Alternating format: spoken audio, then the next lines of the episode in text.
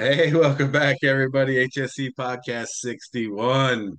Big Box Steve on the mic. We got uh, the Big Smooth and Fresh West with his bogey shirt on because he shoots bogeys. We said it was double bogeys because he doesn't count all the strokes. So uh, thanks for uh, watching. Don't forget to subscribe and like. We are in uh, season three. This is episode four of season three. I think it's episode four of season three. So uh, getting deep here. Uh, we're talking about N B A playoffs tonight. We're talking about uh, N F L coaches, current, and we're going to give you some uh, remake movies.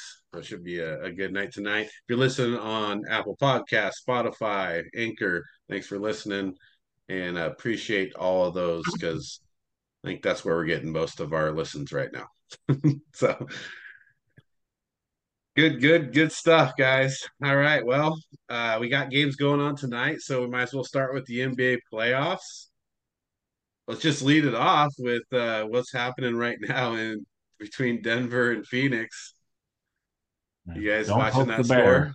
You know, the best news of the night for Phoenix is halftime, so they can't get, like, killed any more than they had been killed in the first half. There was, I mean, eighty points in the first half. Dude. You don't see that very often, right? I was getting torched because they're they're down thirty. Yeah, yeah. I mean, it's okay to give up eighty if you're if you've scored seventy, right? But man, fifty, right? And Durant is just not having a good game. No, and you know, uh, like Derek was saying earlier, you know, Jokic is either assisting or scoring on. In the first quarter, almost every play. Yeah. Uh, I mean, and I think it's one of those where they the Nuggets hit a lull because I think they were like, eh, it's where we got this team. And then Phoenix fought back.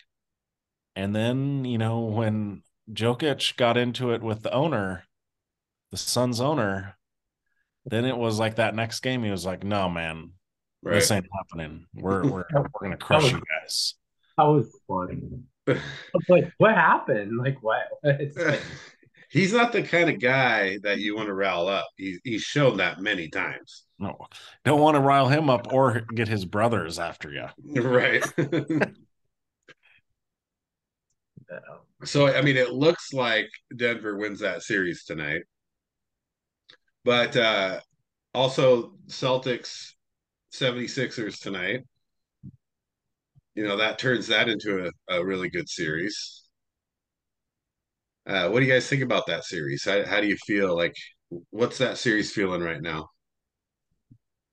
I, I kind of feel it's like uh, the Nuggets one where the, the Celtics are feeling good about themselves and they let the seventy-sixers take it and then take a three two lead. And so now they're playing with their backs against the walls. And I, yeah. And the history of the Sixers, well, the players, Harden always disappears, I believe, you know, in big games in the playoffs. Embiid is probably going to be hurt because he's usually hurt. And Doc Rivers is not a good seventh game seven coach. Right, right. Yeah, he's definitely struggled historically in game sevens. Uh, I feel like Maxey is probably the the component in that game. Like Maxey, he's he's playing well. He's played well all playoffs.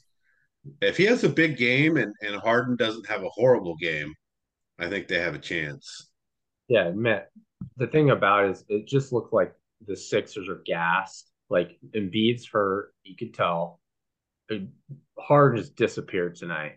And Maxey, you know, he was playing well, but it's like he's going to have to do more. He's He's going to have to do a lot more because I think – everybody's gassed. Yeah. Um, the only thing with the Celtics is I think Jaylen Brown's hurt. Like he slipped on the floor. Like that was that was an awkward. You know that was awkward. What about depth of, depth of team though? Are the Celtics deeper than than the seventy-sixers? Yeah, yeah. Technically, I think, but they're. I mean, nobody's really playing that. Horford just was awful. Um, Smart wasn't that great. I mean, it's just like. Yeah, I think just both teams just gas. And I think for anyone that's going to play them in the next round, like everyone was thinking, oh, the Knicks, you know, if they can get past the Heat, they're not going to really have much of a chance against the Celtics. I don't know. These teams just oh. do not look right. Well, the Knicks know? do, because the Knicks are young.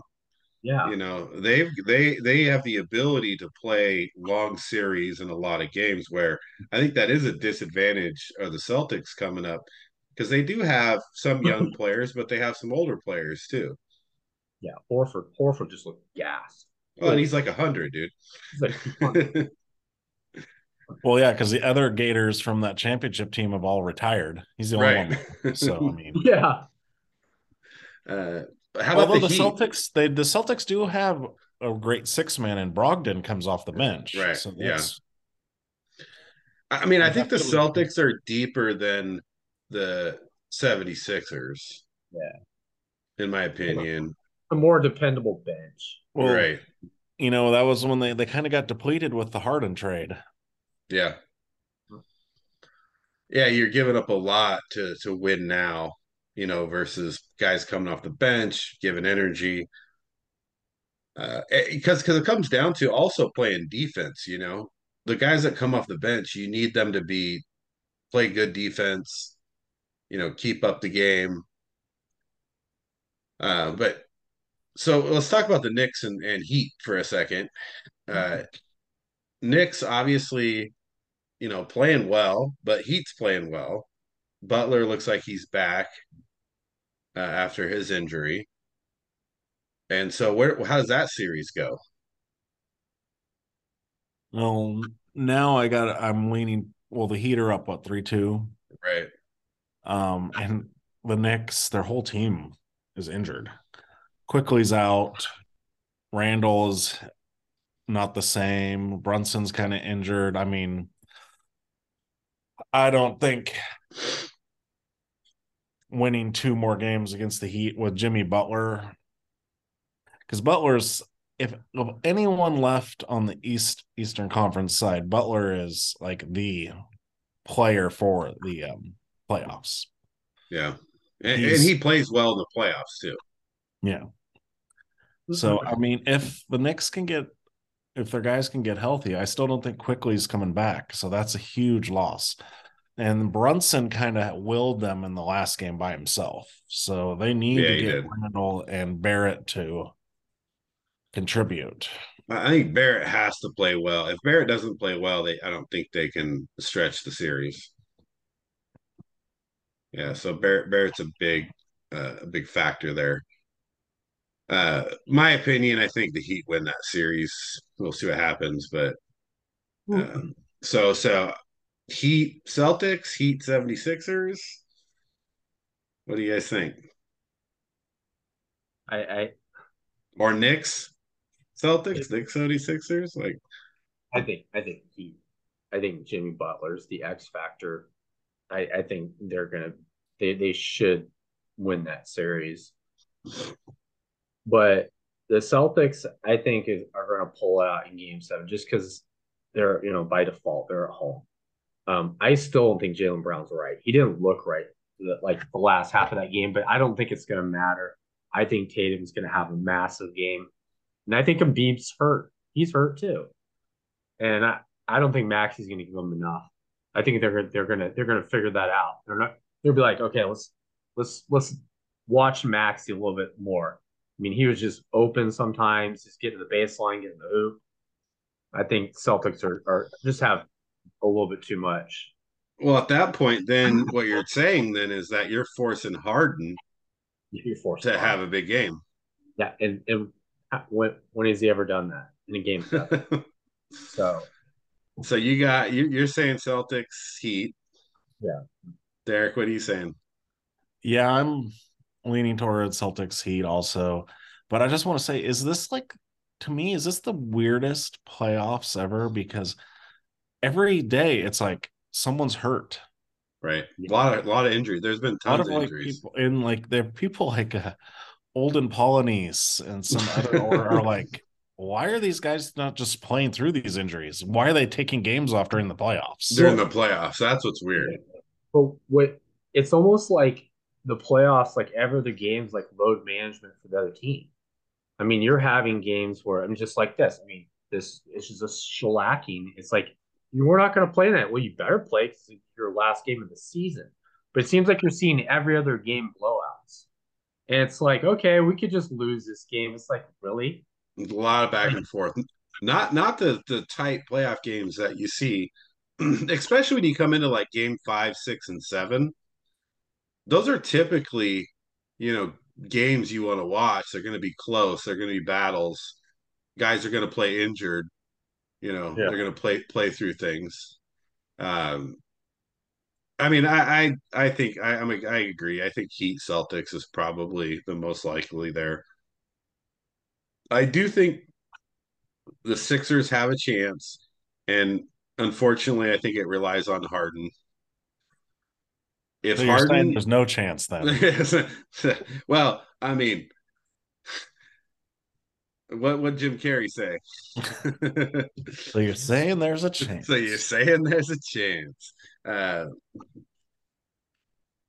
I know historically he's not the best at that, but, you know, I mean, if he has a good game, I think they could win just because, you know, like Wes says, because Brown hasn't doesn't look one hundred percent, and they need him. They need Brown. Well, today so, Harden was four of sixteen, oh for yeah. six from three-point range. Right, and played forty-three game. minutes, and that was, yeah. So it's not like he's not going to be tired because he played forty-three minutes and was horrible. But yeah, I mean, so ultimately, I still say Heat Celtics. Uh, so go going to the Western Conference. I mean, unless something drastically changes, obviously Denver's going. You know, because they're going to win this game tonight. Oh, Phoenix is only down by twenty-five. Now they're well, down by like twenty, twenty-three. It's only twenty-three now. I mean, it, it, you never know. Like, it's, there's a lot of game oh, left to play, and it's basketball. So, uh, oh, but wait, now, wait. Here, here's the thing, though. Even if they come back and win this game, they still got to go win another game, though, right? Denver. Right. And so Denver, I think, is still, for me, that's my choice still there. The Lakers Golden State one is what I want to hear the thoughts on. Uh, first of all, the fact that the Lakers are up. So that means Golden State's going to win the next two games.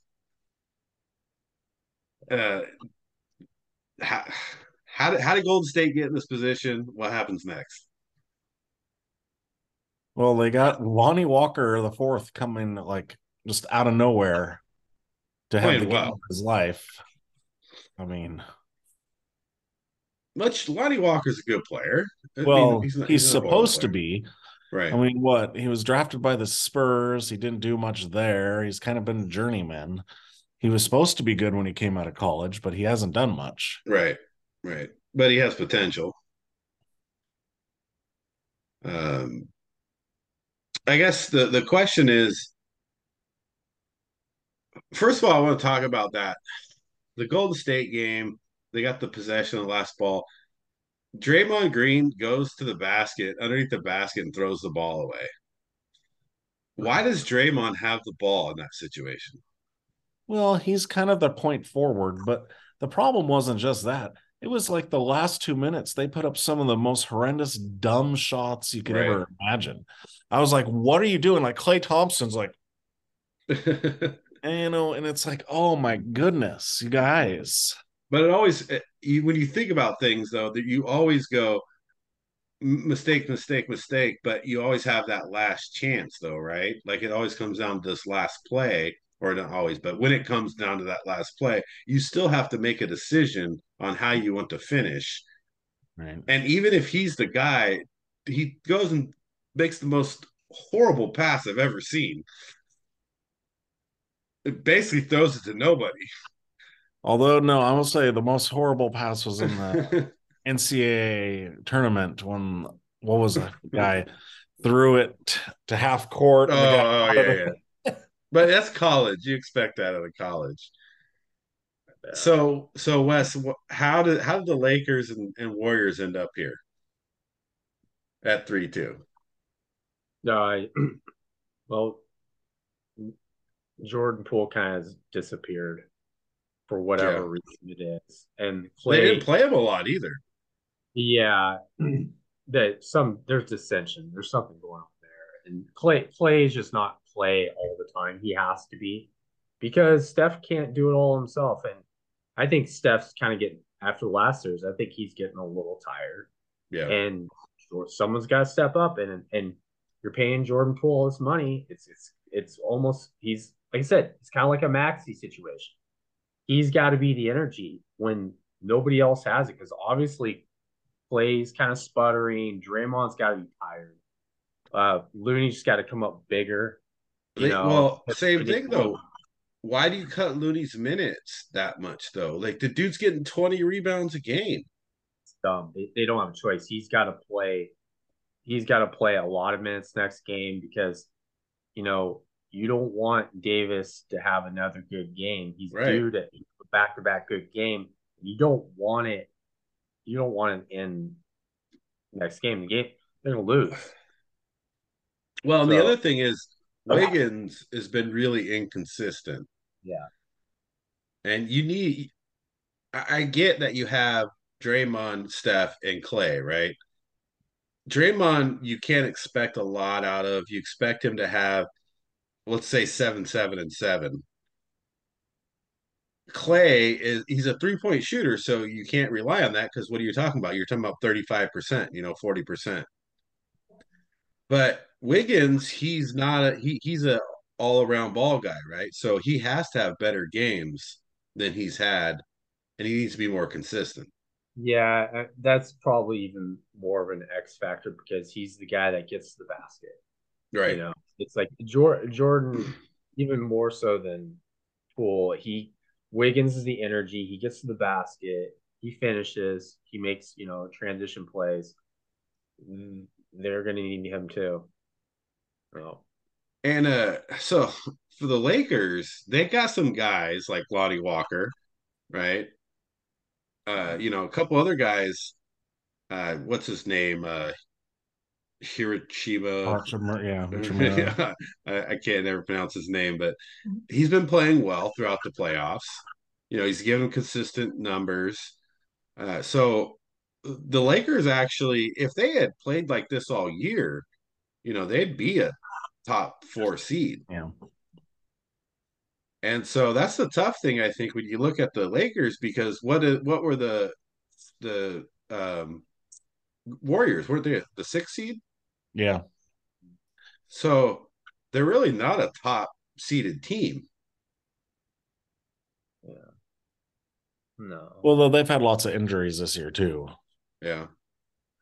I mean, though, because look, this last game, you kind of went, Lonnie Walker had, played twenty-eight minutes, had four points. Right. So the game before, that was a huge anomaly. He's not going to do what he did every week. And like Golden State won, even though Clay went three of twelve. Because, yeah, looking at the game with the Lonnie Walker game, uh, Poole played ten minutes. Yeah, and what, Looney played like eleven minutes? Yeah, and then in this game, they played twenty-three and twenty. Right. So I think that's where they need to be. That's what I'm saying, is like you lose because you have these guys that are good players. I, I've said this before. I would rather have Looney on the floor than Green. I'd rather have it.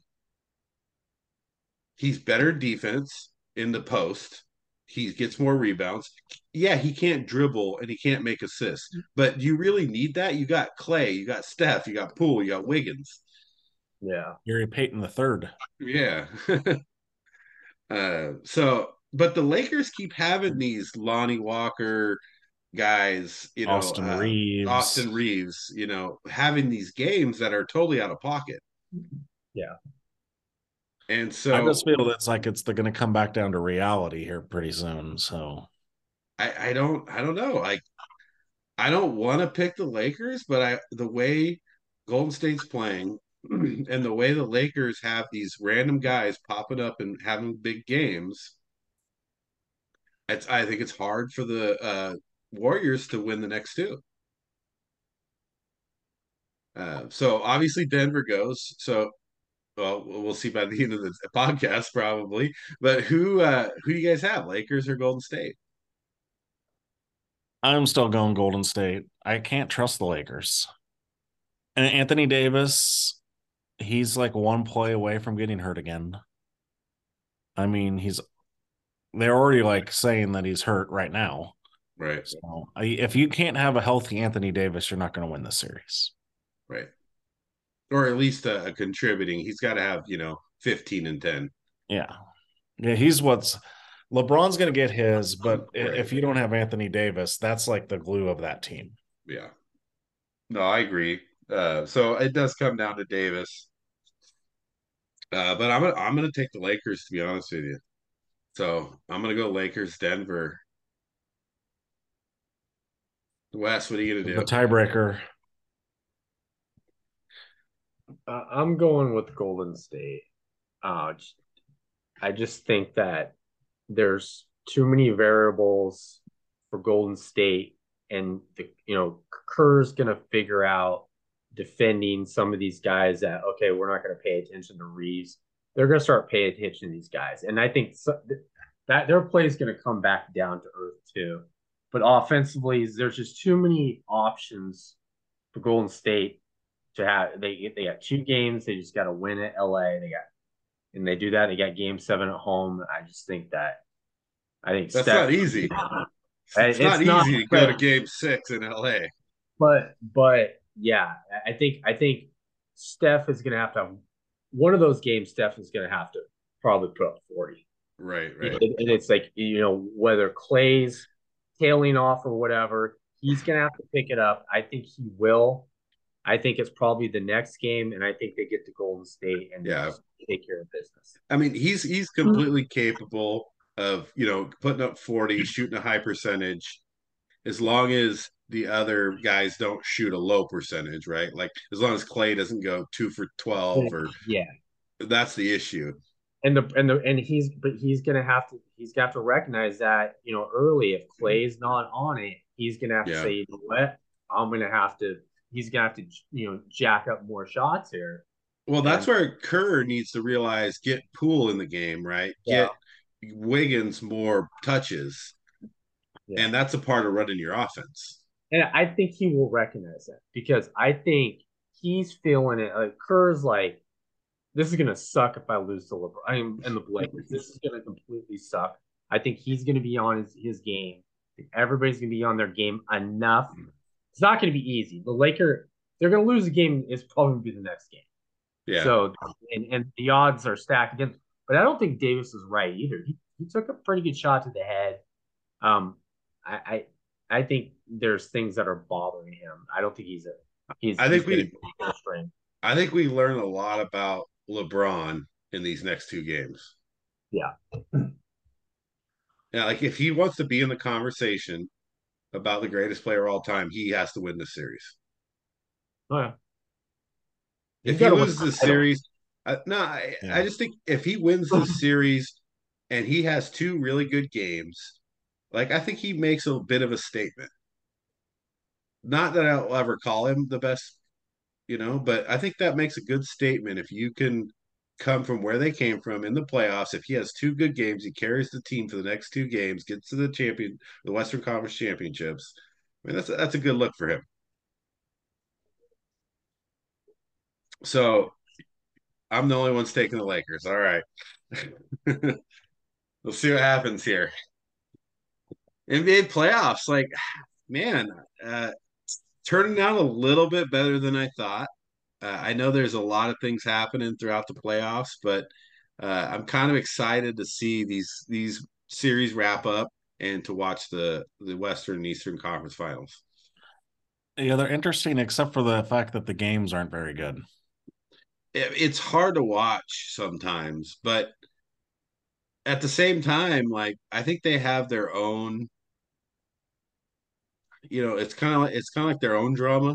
It's a little different than like it's it's not like good game drama anymore. It's like who's going to get injured and like who's mm-hmm. going to play good, who's not going to yeah. play good, and you know, you know what I mean. It's like it used to be like it came down to uh, the last couple points and it was a struggle and who could yeah. make their free throws. I mean, I can remember so many Knicks Bulls games And the Bulls obviously came out on top, but all the games were like oh, yeah. close into the fourth quarter. Yeah, came it was down the so end. like intense. Yeah.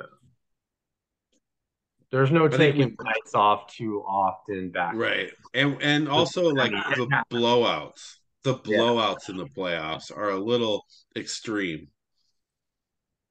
Like you shouldn't be being blown out this deep, right? Well, especially in an elimination game, you're down twenty-seven with two minutes left in the third quarter. Yeah.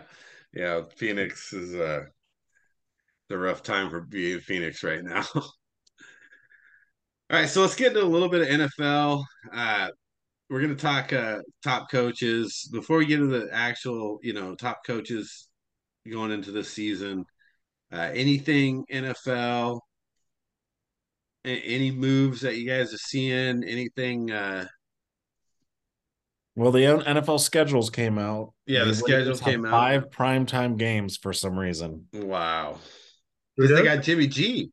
Yeah. The Raiders. Oh, God. Yeah.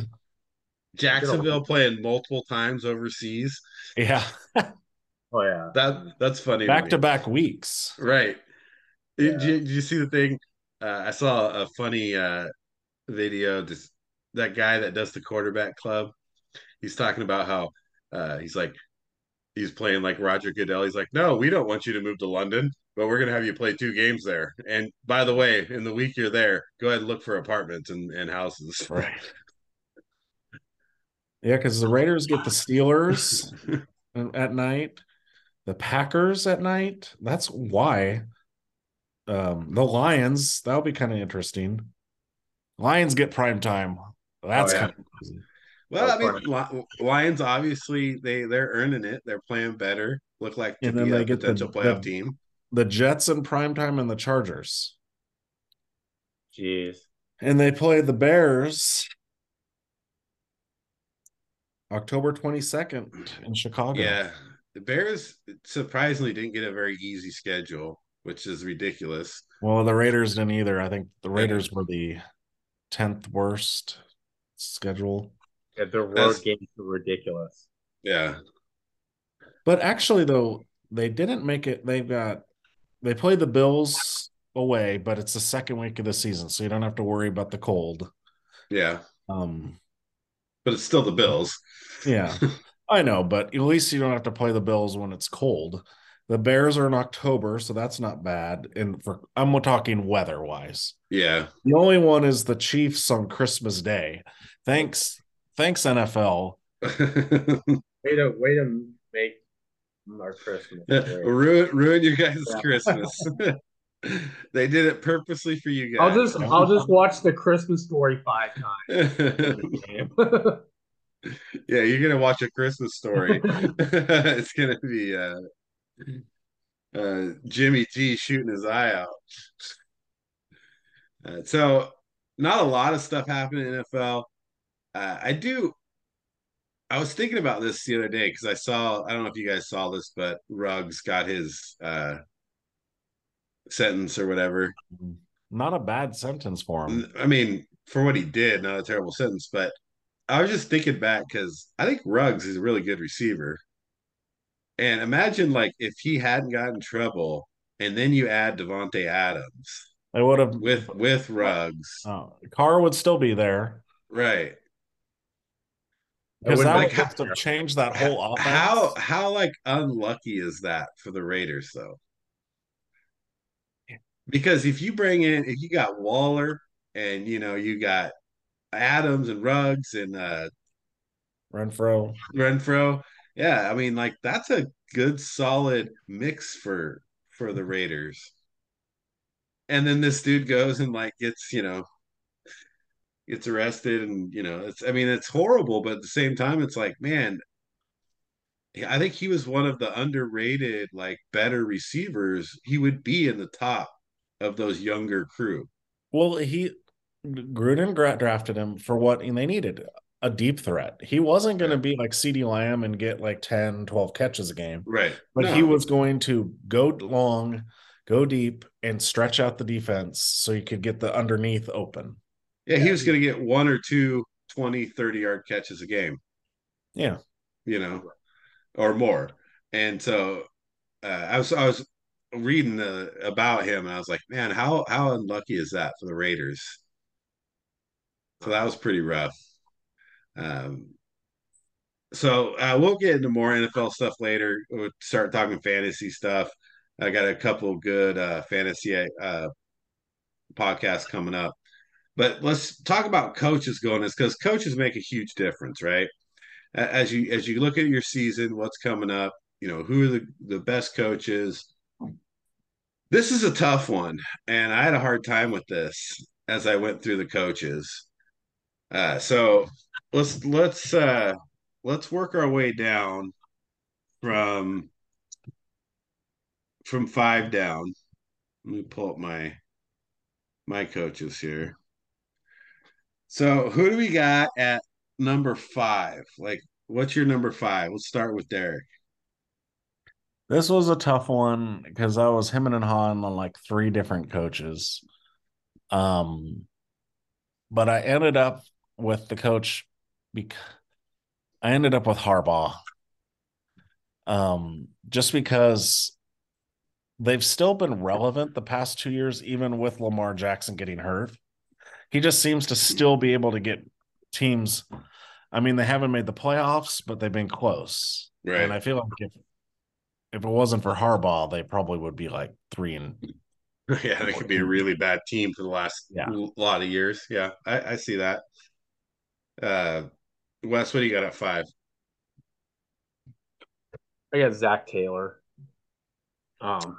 I just he was in my was, he he was in my top seven. He didn't make. The he top was five. That was one of the.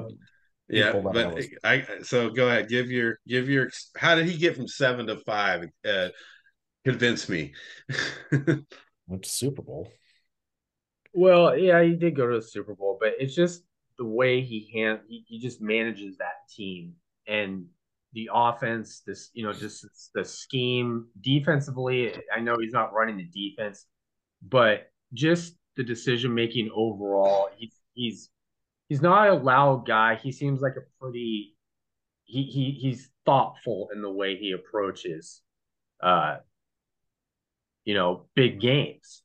And he gets his team up. They're always ready to play. They play hard, even though the Chiefs game was kind of ridiculous. But you know, um yeah, I just I thought five.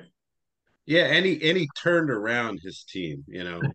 Like he, he he turned around pretty quick. Two years from a, a really a not very good team.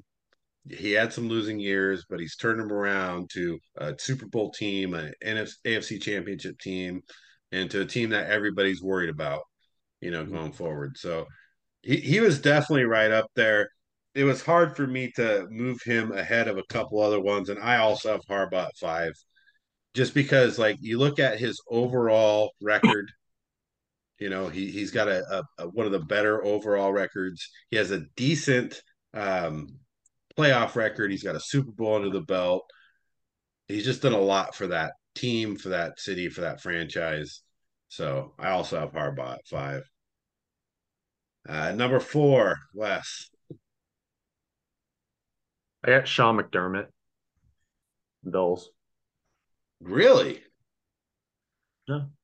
It, and it's for the same reasons when it comes to uh, Zach Taylor. It's just, it's just now he's more of a defensive guy, but he, you know, he's he gets a lot out of that defense. And he, again, he's just he just kind of like manages the team well. Like I said, they they play well. The I like the way that they run their offense. Like the you know, just kind of like they're just everything just seems professional. And the interesting thing about him, he started, he, I mean, he made his, you know, his reputation in the private sec- sector and business. And so he came in as someone that knows how to build something from the ground up. You right. know, he has a great foundation. He's got players, you know. It. Hmm. I mean, I, I mean, I like it now that you're talking about it, but I really didn't have him up there. But I mean, I like I like the argument. Um, I got I got Mike Tomlin at number four. Uh, just consistency. He's got a Super Bowl to the belt.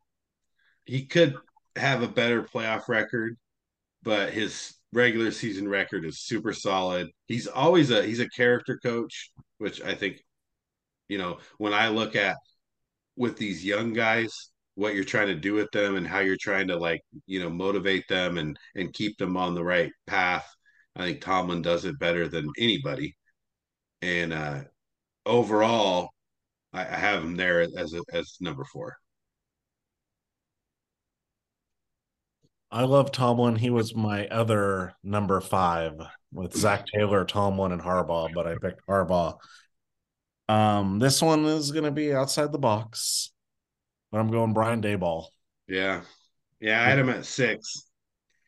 He took the Giants, who had no business winning games. They have no business winning games, and they he got them to the playoffs. I just love the fact I listen to, you know, the Raider podcasts, and they talk about, oh, well, we got to give McDaniels a, a chance. He doesn't have his guys. He needs right. his guys in there. Daboll didn't have his guys. He took him to the playoffs. And the other part is, is um, the Bills, I think, are underachievers. And he, when he was there the year before, their offense was so much better than it was last year. I think they took a downward turn once he left, because the offense isn't as good. Yeah. I think uh, with what Daboll did with what he had is pretty amazing. Yeah, and it's uh, it's tough because he's a new head coach. And that was that was hard for me to kind of try to decipher, you know, how good is he going to be long term. But what he's doing right now is definitely right there, and, and I had him right there as well. So I think that's a that's a solid pick.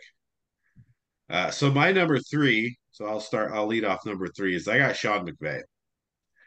And yeah, I realize he probably didn't have the best season last year, but if you look at his overall record, he's got a chip. His playoff record is solid. And, you know, he does a lot of things that uh, throw coaches off and make it hard to defend. And uh, and he's one of the guys, he's, he's got his hands in everything, which I really like about a head coach. I don't like the disconnected head coaches. And so I think Sean McVay is going to be a coach for a long, long time. He's young. He's going to have a, a solid uh, career. And he already has a great career already. So I got Sean McVay at three. My three is someone whose career is almost over, but had a resurgence because no one thought that their team was going to be good last year, and that's Pete yeah, Carroll. Pete Carroll, yeah. I mean, well, think about it. Legion of Boom, he's got a Legion of Boom point two now. He took Geno Smith to the playoffs. Um, their defense looks like it's going to be, I mean, with uh, Wolin and now Witherspoon, they got the corners. Uh, their offense looks pretty good now with three receivers that look great. I just think Pete Carroll, he's timeless. He's won in college, and he's won in the should have won. He, it is his fault they didn't win. Yeah, yeah. Hey, but oh god, yeah. Uh, Sorry, so the, man. the, the the thing that so I had Carroll obviously on the list. He just doesn't have the greatest playoff record. His regular season record is average. You know, it's not as good as some of the others. But he's he's doing, and the thing is, is like the next couple years, I think he's on the way up, which would bring him back into that. Um, but it's the playoff record for me that brought him out. And I, I hate to say this and where we live, but I got the Seahawks as the favorites to win that division this year. Yeah. Yeah, and I mean, the Seahawks look good. The Seahawks look good. It comes down to Geno, obviously. Yeah. Uh, what do you got at three, Wes? I got Doug Peterson. Oh, man. God, I had such a hard time taking him out because I thought he's such a good coach. So get, give us give us the uh, highlights. He, he does have a Super Bowl you yeah. know, victory with Nick Foles, you know. Uh, he he did really well. Carson Wentz, he's just very good with, you know, prepping quarterbacks. And look what he's done with Trevor Lawrence. I mean, just completely, you know, from Urban Meyer regime where it's like chaotic. He took everything. He kind of got the free agents, you know, and and kind of put everything back, built a nucleus. And I I think they're just only going to get better. They're young. Yeah. Um. He he values running the football but smartly. Um. And, you know, it's, he's just overall, again, someone who's just a steady hand at the coaching position. And, and you can depend on him. Yeah, I mean, I, I love that pick. And it was so hard for me to remove when I was putting my list together to take Peterson out, because looking at what he did with Jacksonville this year, it's just amazing. And they balled against Kansas City. They they just had some unlucky breaks in that game. They had a chance to beat Kansas City. Just think of how they played throughout the year, though. Like, you didn't want to play Jacksonville. There was a point earlier in the season where it was like, it didn't matter who Jacksonville was playing. You were like, Jacksonville could win this game. Yeah, and they and then so, they come back against the Chargers. I mean, that was yeah, that was crazy. Just to get to the playoffs, though, and to then beat the Chargers. Yeah, I think Peterson's a really good coach, and and uh, it was hard. And this whole thing was hard because there was, a, there was three or four coaches that you had to leave off, and you had to make your decision. And Peterson was one of them, was really hard. Uh, and Carroll was the other one for me. Those were the two that I had the, the biggest hard time with in my five. Uh, so, Derek, who do you got it to? Now, I'm just going to preface this. This is right now, right. Not all time. Right. So my number two is Bill Belichick. Wow. Okay. Um, because I know they like they shouldn't be good. They shouldn't have like made the playoffs a few years ago. They're just always in games for some reason, mm-hmm. even though they almost were in the playoffs this year. Yeah. I mean, they shouldn't be. He's if if we rated him as a general manager, he'd get an F, but as a coach, he's one of the best. Yeah. And so, yeah. So I got him at number two. Yeah, I mean, obviously Belichick's up there. Wes, what do you got? This one kind of hurts because I don't want to pick him, but I got to pick Kyle Shanahan just because just the way he handles quarterbacks, Brock Purdy, you know, he just handle that situation so good. I mean, even Jimmy G. I mean, makes Jimmy G look good. It's right, just right. It's it's the design of this offense, utilizing all the weapons on offense. He, I mean, the way he uses Kittle. Then you bring in, you know, you know, um, God, I lost my train of thought. But it's just the way the way he uses Deebo. Yeah, you know, yeah. It's, it's just he just. Offensive, his offensive way he just designs his offense is just superior to almost almost anybody else in the N F L. The way he uses weapons, I, I mean, Sh- Shanahan. Here's the thing: like, it's hard to argue with his success. You Except know, in the games that matter the most. Yeah, but I mean, even at that, yeah, even if he doesn't, he still's got, you know, good record, a good teams, but. The reason I left him off the list, even of the top eight, to be honest with you, was because you got you got DeMeco Ryans, you had Mike McDaniel, like you had the staff, right? You had the staff to really help you do a lot of things, and I think this is a test for him to see how good of a coach he is going forward.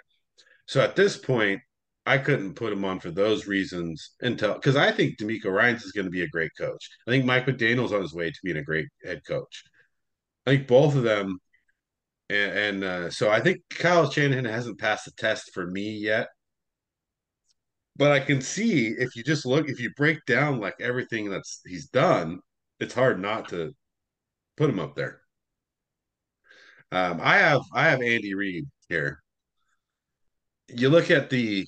Obviously, a couple Super Bowls. You look at all the N F C championships with the Eagles and the way he's – I mean, whatever you got to say about Andy Reid, you look at his record, you look at his playoff record, you look at his accomplishments.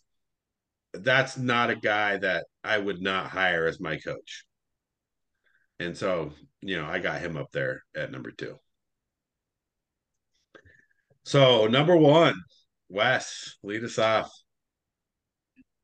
And you're right. Because wait, Derek, you did your two, right? Your two was yeah, my two was Belichick. Belichick, that's right. Yeah. So Wes, Andy Reid. I got Andy Reid. Not one, just how he's built that whole. I mean, just everything from what he's done with Mahomes, um, overseeing the offense. Just again, just a designer, um, using Kelsey the way he does, and even when in when they have a running back by demand, he just seems to be able to, you know, get guys in space, um, get the most out of his players, and, you know, winning the Super Bowl last year with, you know, not the greatest wide receiving cast. Yeah, not at all. um, I think that's just right now he's just on. He's still on top, and he's no youngster anymore. They, and there's mm-hmm. been debate about him retiring, but why would you when you're doing this good with Patrick Mahomes and just the way that, you know, he's turned Patrick Mahomes into the best quarterback in the N F L. Right. Yeah, it, it was hard for me not to have Reid at number one uh, because of, you know, he's a plug-and-play coach for me. When you think about it, like he just, you, you can put guys in positions. He has his staples, of course, you know, but he loses Tyreek Hill and they don't miss a beat, you know. Um, what he did in Philadelphia, I think, was great too. I, I really loved, uh, you know, watching Philadelphia play and go to all those N F C championships, Super Bowls.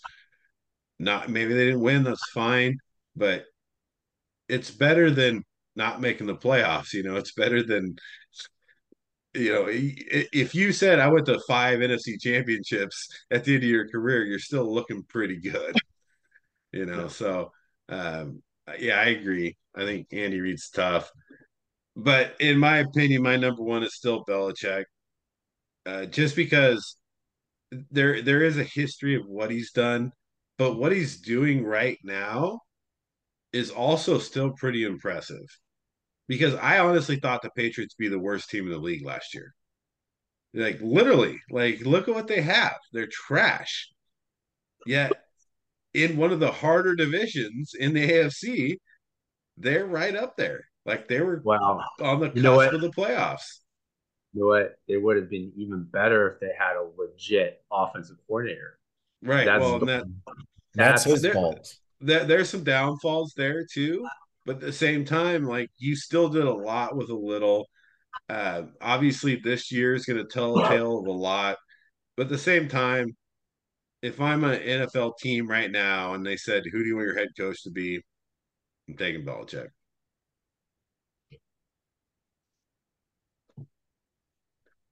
Well, I agree, except you got to take the guy that won the Super Bowl last year, who most people didn't even think the Chiefs would make the playoffs, right? Right, right. I didn't.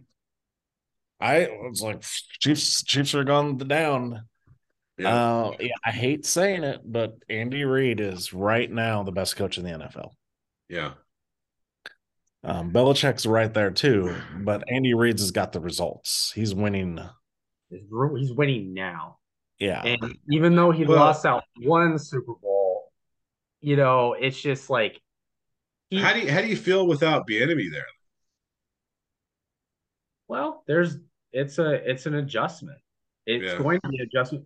But the thing is, the thing about what I like about Reid, and I don't like Shanahan, but I just gotta look at the body of work, is they have a system, they have a way that they do things.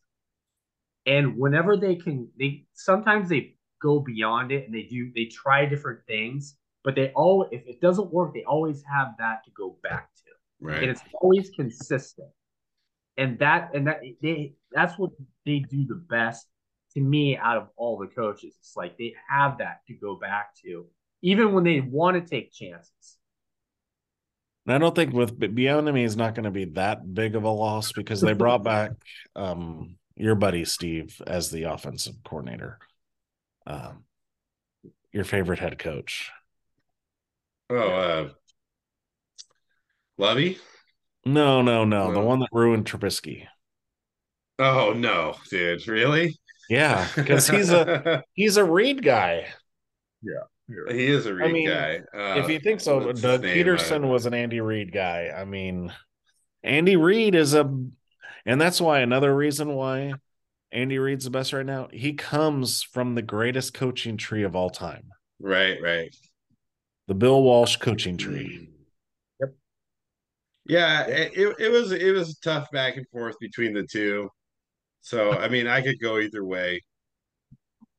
Uh I think they're both, you know, they've been, they both have long careers, you know, they've been playing, coaching forever. I don't think you could go wrong with either one. Yeah. Yeah. So I, I think that was probably what we, we figured from the start, but you know, I like to hear, I like, it was a couple of interesting picks in there. Uh, Doug Peterson, I thought was one that I, I would consider in there. Uh, Zach Taylor, I like hearing in there. Um, Doug Peterson, you know, love hearing him in there. So there, there was a few. I had a, I had a hard time with all those, and so uh, there's some good coaches out there. I, I can't wait to see what Daboll does. I'm I'm interested to see what happens with Eberflus. And then Mike there's McDaniel, the opposite side. Yeah, Mike Mike McDaniel, but there's the opposite side of there is like, I mean, sorry for you guys, but like Josh McDaniel. Um, the Chargers coach, like, God, I can't understand. Well, we got to see, you know, one we didn't talk about or leave off the list because he hasn't coached in a few years is Sean Payton. Oh, that, that was the, so obviously yeah. I think Sean Payton's a good coach, but because he's coming back, you know, and he hasn't been coaching in a while, it was hard for me to say, let's just immediately assume he's going to be good again. Let's see if he's unlimited. Right, right. So, all right. So, get into a, a fun last topic for everybody listening. We're gonna talk about our our specialty besides sports, movies, and uh, this is a, a really interesting topic. So, what we're talking about are remakes. What are the best remakes? And the hard part about this is, there are good remakes, right? But now you're talking about There's... really good. The first movie was really good, you know? And so how do you remake a really good first movie? You don't. Right. And then if you're remaking a movie, chances are that movie was pretty good in the first place. And so you better be on your A game to make a good remake. Uh, so... Yeah, let's let's get into this one. I had a hard time placing these in, in a top five order. So I'm going to have to play this off the cup. uh, so I'll, I'll start. And uh, I'm, so I'm going to put this one just at the bottom just because I really like the other movies I have on, on my list. And I'm going to go with The Thing. Wilford Brimley.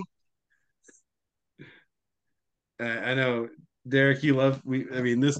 This is one of the coolest movies to watch. But there, was, it's a remake of an older The Thing from Another Planet. Um, but The Thing's just such a good movie. Yeah. And so, I, I really that's really had to slip into my top five. If you haven't seen The Thing, it's a little older, but just uh, what I really like about it is. You, you, it's it's uh, one of those ones where you don't exactly know what's going on all the time, and that's what I like about The Thing. And it has a good cast. Kurt Russell, man. Kurt Kurt Russell and, and Wilford Brimley can't can't deny it, right? So I got. The, I'll I'll put The Thing there. I'll throw that one out first. Well, I had that on my list too, so I'll just talk about it also now. Um, I remember me and Steve watching this like Friday night. It was late. We're like, oh, what's U S A? U S A Up All Night. Yep. We're like, what is this movie? We're used to watching movies about like motorcycle priests, like um with electric chairs on their motorcycle, and, and like, what and is bikini this? Car washes. Yes, and this movie was so good, and it's John Carpenter, and it just it had the great horror suspense to it, but it was just because it was the feeling of not knowing, right, who is what or what is what. Um, so it was the great, and then they did a. Not a remake, a um, prequel to it that wasn't that bad either. Right. That just came out, I think, a few years ago.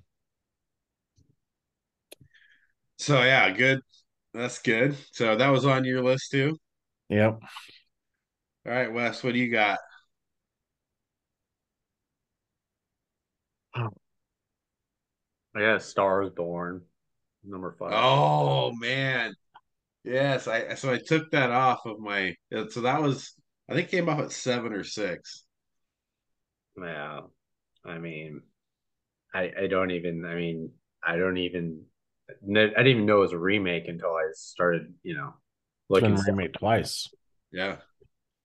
And so um yeah, it's just a really good movie, even though I don't like to watch it because it's too emotional for me. So not like but my I, number one. I think they did a good job, though. That's the kind of one where it's like, it's a tough story to remake, but they did a good job, you know, at it. And it's hard to judge, like, what's better in that one. That's why it was so close on the edge for me, but I think it's a that's a great pick. All right, Derek, throw another one at us. Okay, well, this one, this is a remake from a nineteen seventy-eight movie that was cutting edge at the time, but the remake was just it they it took it to the next degree, and that's Dawn of the Dead. Oh yeah.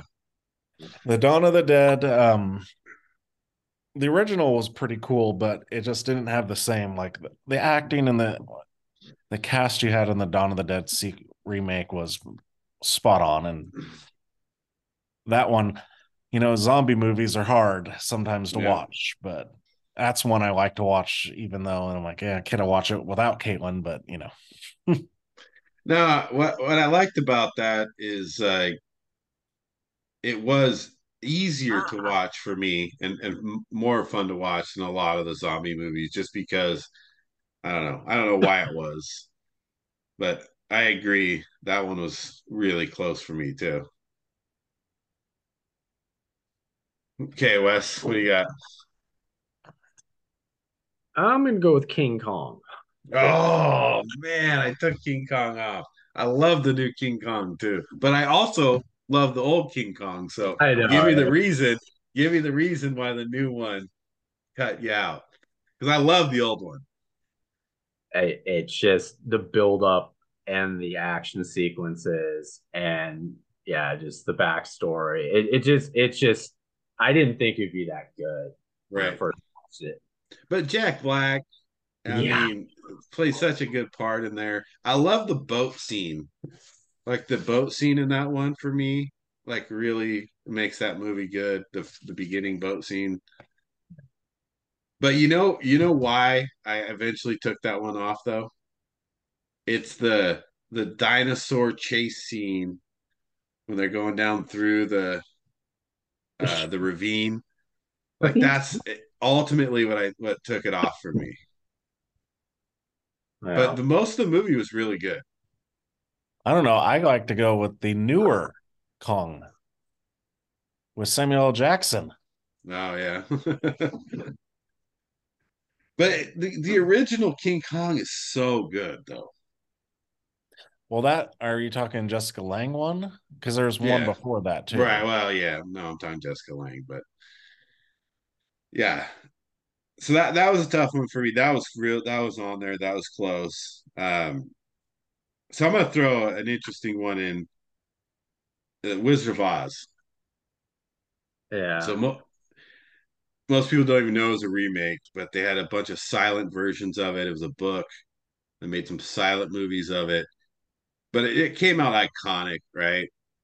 And I wasn't going to put it on there, but you know, Holly really convinced me, because you think about how iconic Wizard of Oz is. And you think about what they did with the black and white and the color, and, and you're you're taking something that was a book to a silent film to like this mass great production. And I gotta be honest with you, I loved Wizard of Oz. Like, I've probably seen it, you know, one hundred fifty times. I would do you one better. The Wiz is a better remake of Wizard of Oz. The Wiz, come on. Dude, nothing's better than when they first get into the, after they meet the Scarecrow, and they're right right before they meet the Tin Man. That until the end after the Cowardly Lion, like, that's got to be one of the best scenes of of movies. The the, the witch, like, when I watched it as a kid, it's yeah, it's scared me. Oh, I, when I, she throws the fireball off the roof, yeah. dude, and you're like six years old, and you're like, ah. Well, I was like four. I remember four. Like, no, this is not making me. So happy. so I, I had to put that in there. I, I think it's great. All right, so let's see. Uh, we get Wes leading off. Is it number three? Number three. I'm going with Cape Fear. Mm. Cape Fear. Dang it. I took Cape De Fear off. God, I love that Cape Fear. But the, there, there's so many good other ones, which why I had to take Cape Fear off. But talk about De Niro and Nolte in Cape Fear. I mean, De Niro is just at his best. I mean, yeah. just what a scumbag. I mean, and but he was scary.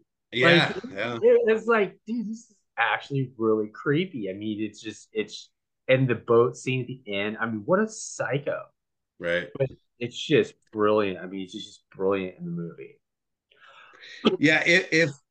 And and here's the problem is I really like Nick Nolte, but I did not like him in that part.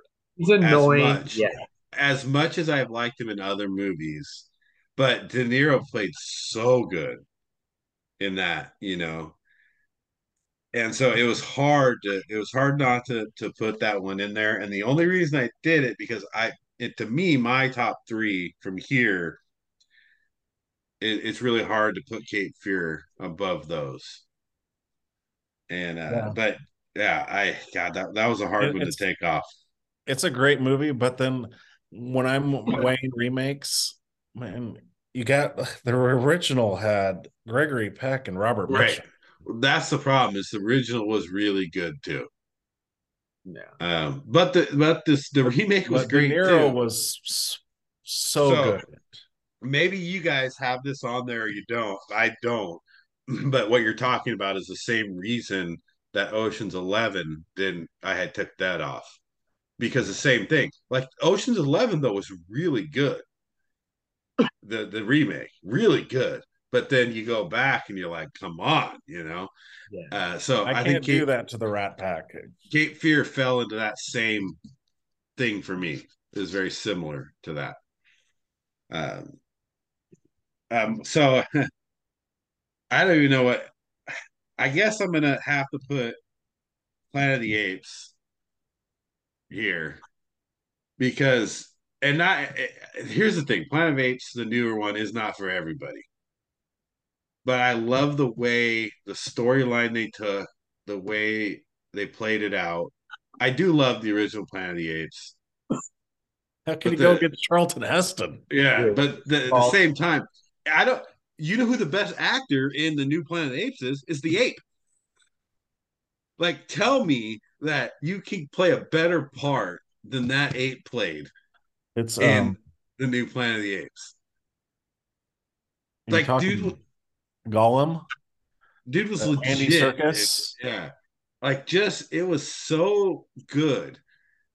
It was so believable. It was so, like, this could really happen. Versus, yeah, the original Planet of the Apes was great, and you know Charles Nesson, but it you really felt in me anyway. I was like, this could happen, and I think the the whole storyline was good. So that, but is it really a remake or is it the prequel? I mean, it's technically they called it a remake, so I'm taking it as a remake. And uh, either way, I think it's a new beginning for the Planet of the Apes, you know. And so I, I and I loved it. And I know there's people that didn't like it, but I, I, I like the whole Planet of the Apes new series. Yeah. What do you got, Eric? Well, my next one, I'm taking a remake from a nineteen thirty-two movie about drugs. Oh, no. And this is Scarface. No, it took my number one. Damn. One. Yeah, well, I it's up there as the best. I just the other two I just have is a little bit higher. But Scarface is just such a classic, great movie. Even the edited version has some hilarious lines where right, they right. dub stuff. But I mean, yeah, but Al Pacino, come on, dude. Yeah, it was yeah. Iconic. Just it was. Just the ending. I mean, can you pick a better ending than that? The the whole thing from beginning to end is such a good movie. You know, like you gotta, if you don't really love acting, then you don't love that movie. Because yeah. there, there's some parts of it that are over the top and it's done in action and it's done in like, you know, theatrical stuff. But the acting of it is just phenomenal. There's just so many great lines. I mean, yeah. epic lines. That's your three, huh? Yeah. God, I, I can't wait to hear your top two. Oh, uh, so I guess I'll start with my number two, which is Scarface. So we don't need to talk much more about that. We just did. Uh, just it, it's it's as good of a remake as it gets. It's it's a classic and and it's timeless. So. That's my number two. Oh, no. Yeah. And my number two is uh, taken from a Hong Kong movie from two thousand two. Oh, yeah. Bears. I'm going the with Departed. The Departed. Yep. Yep. What? The Departed. Departed. Oh, you took yeah. my two. yeah. This is a tough one. So tell oh. me, tell me why this is better than one of the greatest Japanese movies ever. Well, I would just say it's because of the actors. Right. Because when you got DiCaprio, Matt Damon, Nicholson, I mean. Yeah, but so does A Few Good Men, you know? Right, but that's not a remake. No, I'm just saying, though, you can't. I mean, I get it. It's a great movie, and it was on my list, but it was hard for me. You just. Yeah, I mean, the, the Hong Kong version is really good, too. I just. It's plus you have like even the the supporting actors, you know, you had um Anthony or was it and Anderson, yeah, yeah, and Alan Dale and you know what was her name, Vera Farmiga. She was very annoying, but she did her job well in that movie. uh, Martin Sheen, Mark Wahlberg. I mean, oh, right, right, right. Mark yeah, Wahlberg. no, I. It, it, I mean, top to bottom, there's you can't find a movie. Um, it's hard to find a movie with that many stars. I mean, and you know, like this is the lines too are different. Like the whole cranberry juice and right, and and then the uh, the fact that the ridiculous thing is that was Scorsese's first Best Picture. First Best Picture, yeah. So that's his first Oscar. Stupid. Yep. No, it, it would. It, so, man, that it was hard, but at the same time, it, for me, the reason I left The Departed off was because you're you're going up, you're remaking one of the best movies in Japanese history, and so that was hard for me. Uh, but I get it, like I get it. That's it's, it was a great movie, and I love The Departed, one of my favorite movies. I basically have torpedoed Wes. yeah, so so Wes, we, we already know it. Wes is two and one are. no, no, no, no. It's Titanic and Romeo and Juliet. Uh, so, so Wes, you had number two at Departed? Yeah. Yeah. Okay. Okay.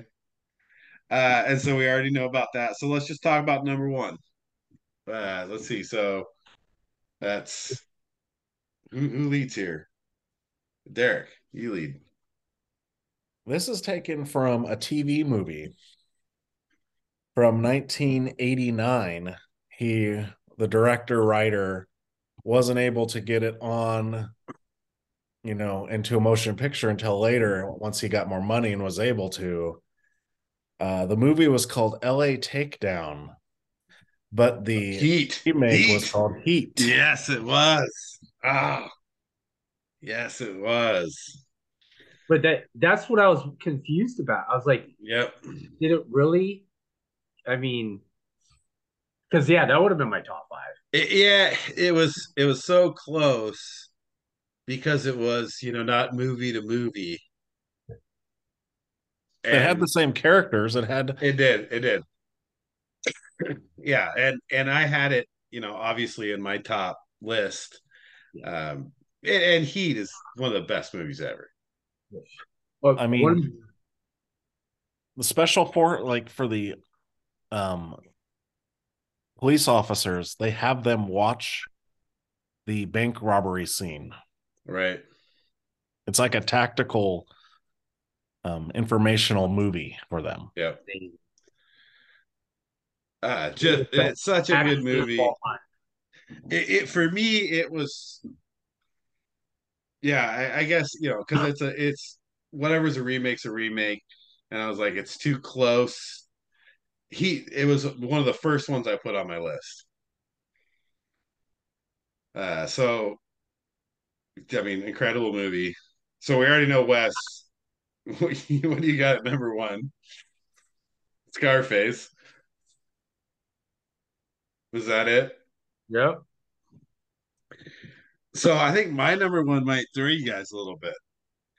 And this is uh, probably a lot of personal preference. Uh, but mine is the new Dune. Oh, the Dune. Well, it's not over yet, so you don't know for sure. Though, I, but... I know, but the the one that has come out for me, uh, depicted more of what yeah. the story is about. And it kept me very intrigued and into the movie. And I thought they did a great job, top to bottom, of taking a story that a lot of people find very boring and made it into a very actionable movie that people want to watch. And people that never seen them, any of it before, read the books or did anything, could actually watch that movie. And I found myself looking at it and saying, wow, what an incredible new remake and, and a new way to start the series. And so I, I put it up, again, more of my own liking, because there's probably other movies that might have been better. Well, the original Dune was such a disappointment. It was so yeah, yeah. disappointing. And that's why I was like, because, you know, but the books were great, you know, that's, that's the thing. Although the only thing is, is who, no one can replace Sting though. Right. Sting was great in that. Sting, that's great. Uh, so I threw that one up just because of a personal preference that I, I really loved it. And I thought it was re re uh, inventing a franchise that not a lot of people know about. And it brought an audience to that that people had no clue about. So one thing that was frightening about it was they hadn't, um, uh, H B O and stuff hadn't greenlighted the second movie until they know that the first one was going to be any good. Right. So that's yeah, kind of ridiculous. So, yeah. So that, that was me. So that's a, that's a good, A lot of good, good picks in there. A lot of the same picks, you know. Uh, remakes was tough. Uh, I think it went back and forth a lot of different things. A lot of people haven't seen the older movies. I think that's that's a hard struggle when you're talking about them, because there was some things like, I don't know if you've seen three ten to Yuma. Mm-hmm. You know, I thought the remake of that was great. You know, I really liked what Russell Crowe did in that. Um, there was a, there was a couple in there. Yeah. Well, people, the um, you know, what's the the John Wayne one? Uh, True Grit. Yeah, people yeah. love to say that the new one is so much better. No, no, yeah, I'm not going to play that no. game. Here's one that we didn't talk about was Red Dragon. Oh, yeah, uh, Manhunter. Yes. But yeah, that's what I'm saying. You can't put Red Dragon over Manhunter because Manhunter was good. Yeah, but you still, Anthony Hopkins is better than Brian Cox. Oh, yeah, yeah. But Peterson and, played really good in Manhunter. Yeah, but that, I, I, are you going to say about Edward Norton, though? I know. It, it's hard to be Edward Norton, right? But the, for me, I saw Manhunter before I saw Red Dragon.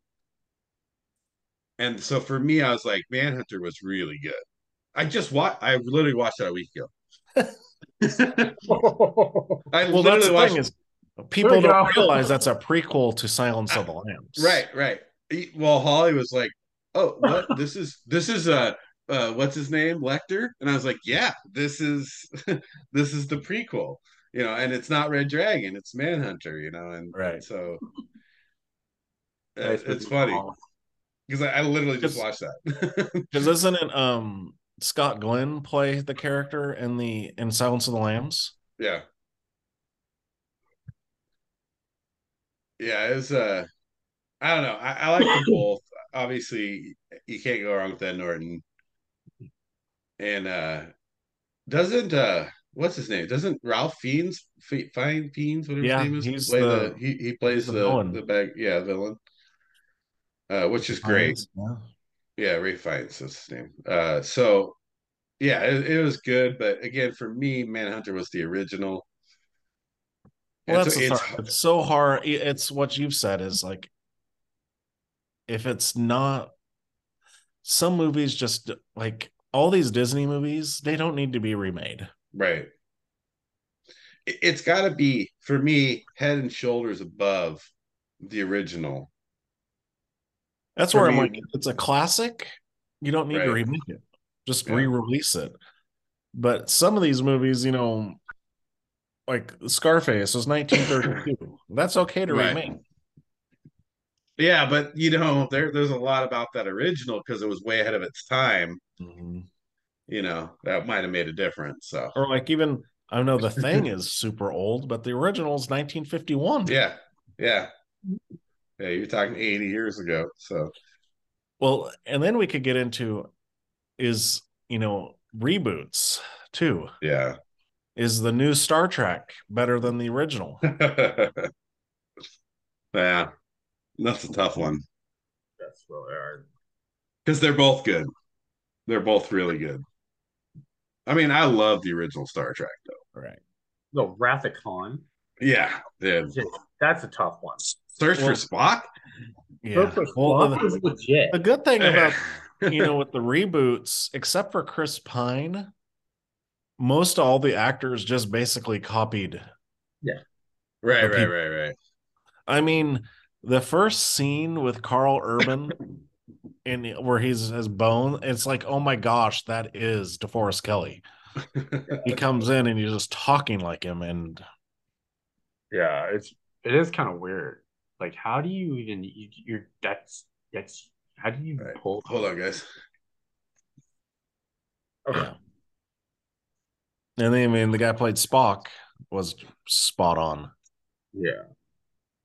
Oh, I mean, all the. I mean, how the all the practice they put in too. Like, yeah. she's like, okay, I was just looking, you know, just watch all the old Star Trek movies. Well, even in a rest in peace, but Anton Yelchin, where he was talking like Chekhov, and then oh, yeah, Victor, Victor, Victor, Victor.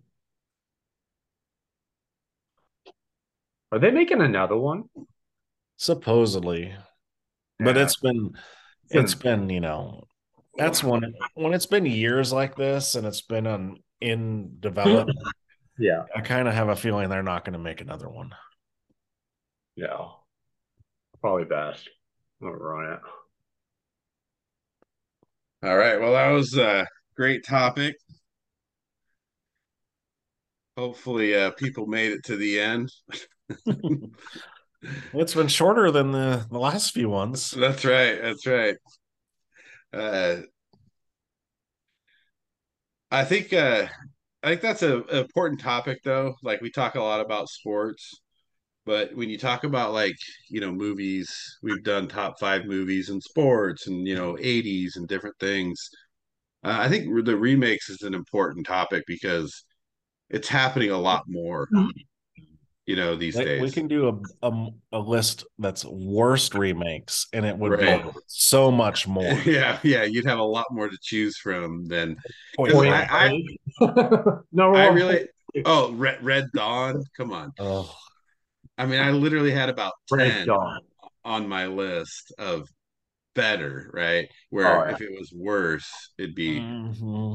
you know, tons. So uh, that that was great. All right, well, we'll wrap it up here. Thanks, everybody, for listening. Don't forget to subscribe and like. Uh, if you're listening on Apple Podcasts, Spotify, Anchor, uh, appreciate the listens. And uh, we will see you guys next time.